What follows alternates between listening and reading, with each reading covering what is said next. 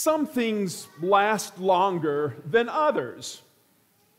That's stating the obvious, right? A married couple realized this at their 10th wedding anniversary.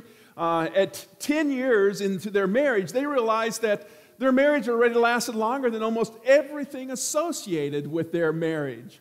The bridal shop from which she bought her dress went out of business. The bakery went bankrupt.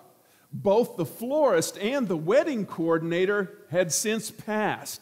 And the minister who married them, no longer in the ministry. Promises don't seem to last very long either. I mean, in our world today, even contracts, which are just formalized promises, can be broken if you have enough money to hire a lawyer. And what about guarantees? I know a guy who had his house re-roofed, and it came with a 10-year guarantee. 2 years after he had it re-roofed, they noticed a leak in the ceiling. When they went to contact the roofer, they discovered that he had retired, shut down the business, and moved to Florida. The guarantee was worthless. So does that mean that promises are of no use in our world today? That they're just promises are dead, passé in our untrustworthy, devious world? Oh, no. Society, to function harmoniously, depends on promises. By their very nature, promises obligate us to some action in the future, and people depend upon that. But when we make those promises, we don't really know what it will cost us in the future, when keeping the promise will become inconvenient. Thus, as a society, we put escape clauses in contracts. We look for loopholes in agreements. We insert weasel words into warranties or hold out for renegotiation. Getting stuck in an old promise, we think, are only for those who aren't nimble enough in sidestepping. Thus, manufacturers don't honor their product warranties. Politicians renege on campaign promises. Corporations shuck their pension responsibilities. And ordinary people make exceptions to their promises. It just seems like promises are not valued or taken seriously anymore. Our Old Testament lesson for today is Genesis chapter 17. And in this section of chapter 17, God makes a promise to Abram. Now, this isn't the first time God makes a promise to Abram. You could really see chapter 17 as further information on the promise that God made to Abram in Genesis chapter 12. In Genesis chapter 12, when Abram was then already 75 years old, God promised him three things: that he would get land, that he would have offspring that would become a great nation, and that through one of those offsprings, the whole world would be blessed. So here Abram is at 75 years old. That means that Sarah is 65. And God says that he would be the father of a great nation. That's assuming that he had offspring. But he and Sarah had none. Chapter 15 of Genesis, a few chapters later, several years later in Abram and Sarai's life. And Abram assumes in that chapter that one of his slaves, as was the custom of the time, would be his heir. And God comes to Abram and says, "No, a son of your own body will be your heir." But still, no children. The next chapter Genesis 16, again, years later, Abram, or Sarah, suggests to Abram that he have an heir through Sarah's maid Hagar. Ishmael is born. Abram assumes that Ishmael will be his heir. But again, God says, no, that's not what's going to happen. And so this is kind of the backstory to chapter 17. Because in chapter 17, as it says, now Abram is 99 years old, Sarah is 89 years old, and Ishmael is 13 years old. Now, we're not told in Scripture why Ishmael was not the seed from which the descendants of Abram would come from, but we can probably make some really good assumptions based on the context of this story. You can probably assume that God wanted to show Abram and Sarah his power, even in what seemingly seems hopeless situations. You can assume that God wants all descendants of Abram, both by bloodline and by faith, to realize that they are miracle children, miracles of God's power and grace in their lives. And you can safely assume that God wanted to show that He is a God of promises made and promises kept.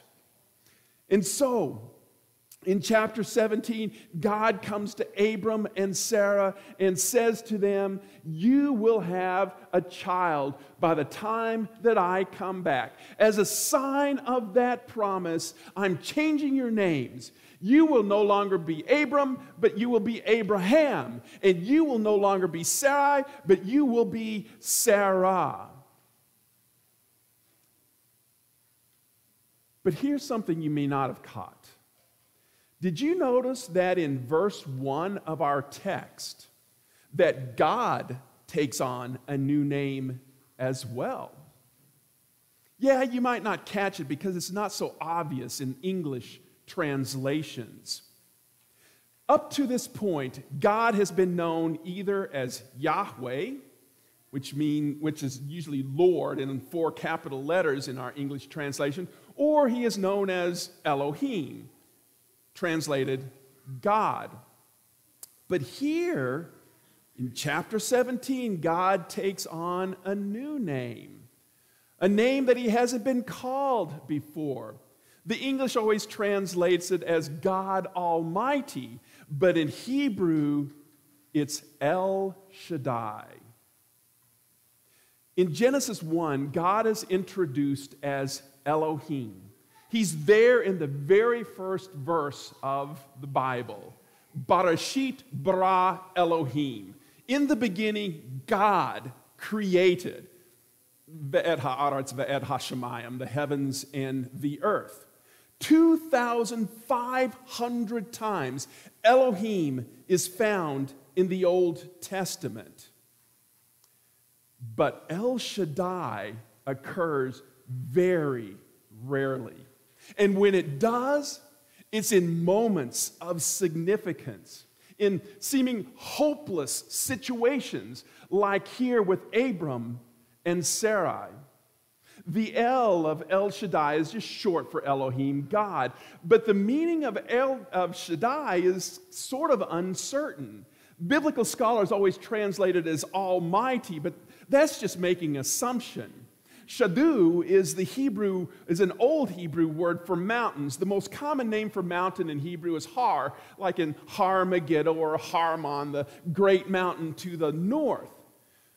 El Shaddai probably means God of the mountains. But if you can make mountains, you're pretty powerful, almighty, right? But whatever the precise meaning is of El Shaddai, God comes to them and says to them that He is a God of promises. El Shaddai is first used in the context of keeping promises. And you and I know that sometimes it takes the strength of a mountain to keep your promise. By coming to Abram as El Shaddai, God is reminding Abram that He is a God of promises kept, always. Abram and Sarai, now renamed Abraham and Sarai, is a constant reminder of that they will be the progenitors of a great nation.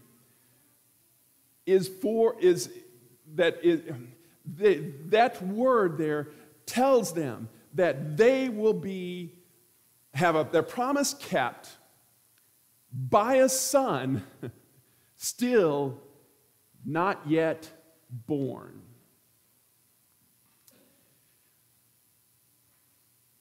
The reality of kept promises is vital to understanding anything about God. It's only in the essence of promise that God reveals himself as a personable God. Without the essence of promise, God is just an impersonal creator. With the essence of promise, God becomes someone that we mere humans can relate to. Kept promises are part of God's character. The Bible can really be seen as a book telling us about broken promises of humans, but kept promises of God. Even the major divisions of the Bible, the Old Testament and the New Testament, are like the old promise and the new promise. You know, testament can mean promise as well. But to God, it's all the same promise. I will be your God.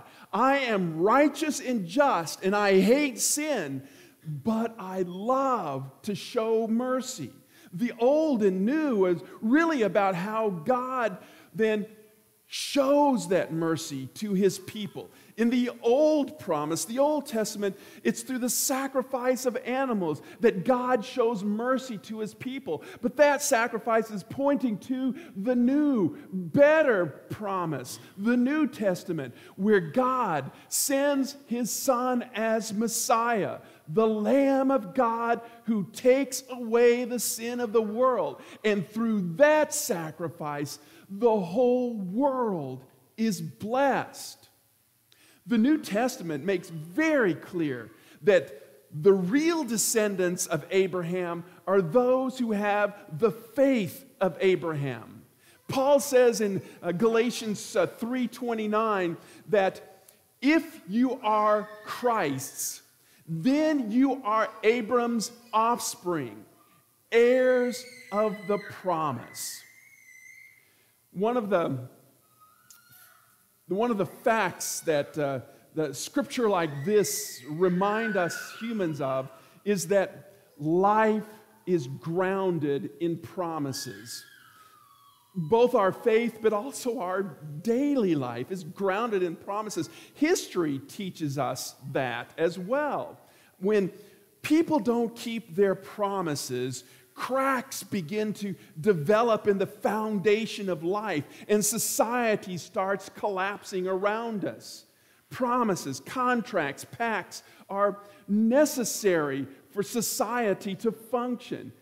Marriage vows, oaths of office, pledges of support, codes of conduct, parental promises, product warranties. These and others assurances are necessary for communal life. And God is the foundation of all promises. God kept his promise to Abram that one of his descendants will bless the world. And that obviously is Jesus. That's why Matthew traces the genealogy of Jesus back to Abraham. 2,000 years ago, and God has not forgotten, nor does he renegotiate his promise. But at the right time, the Kairos time, God fulfilled his promise, sending to us the promised one, Jesus, who will save his people from their sins. We lament about our society today, how promises are broken and society seems to be crumbling down. We live in a culture where people ridicule and make fun of God's word, flaunting it openly in sin in our world around us. And we within the church kind of despair at the dwindling numbers.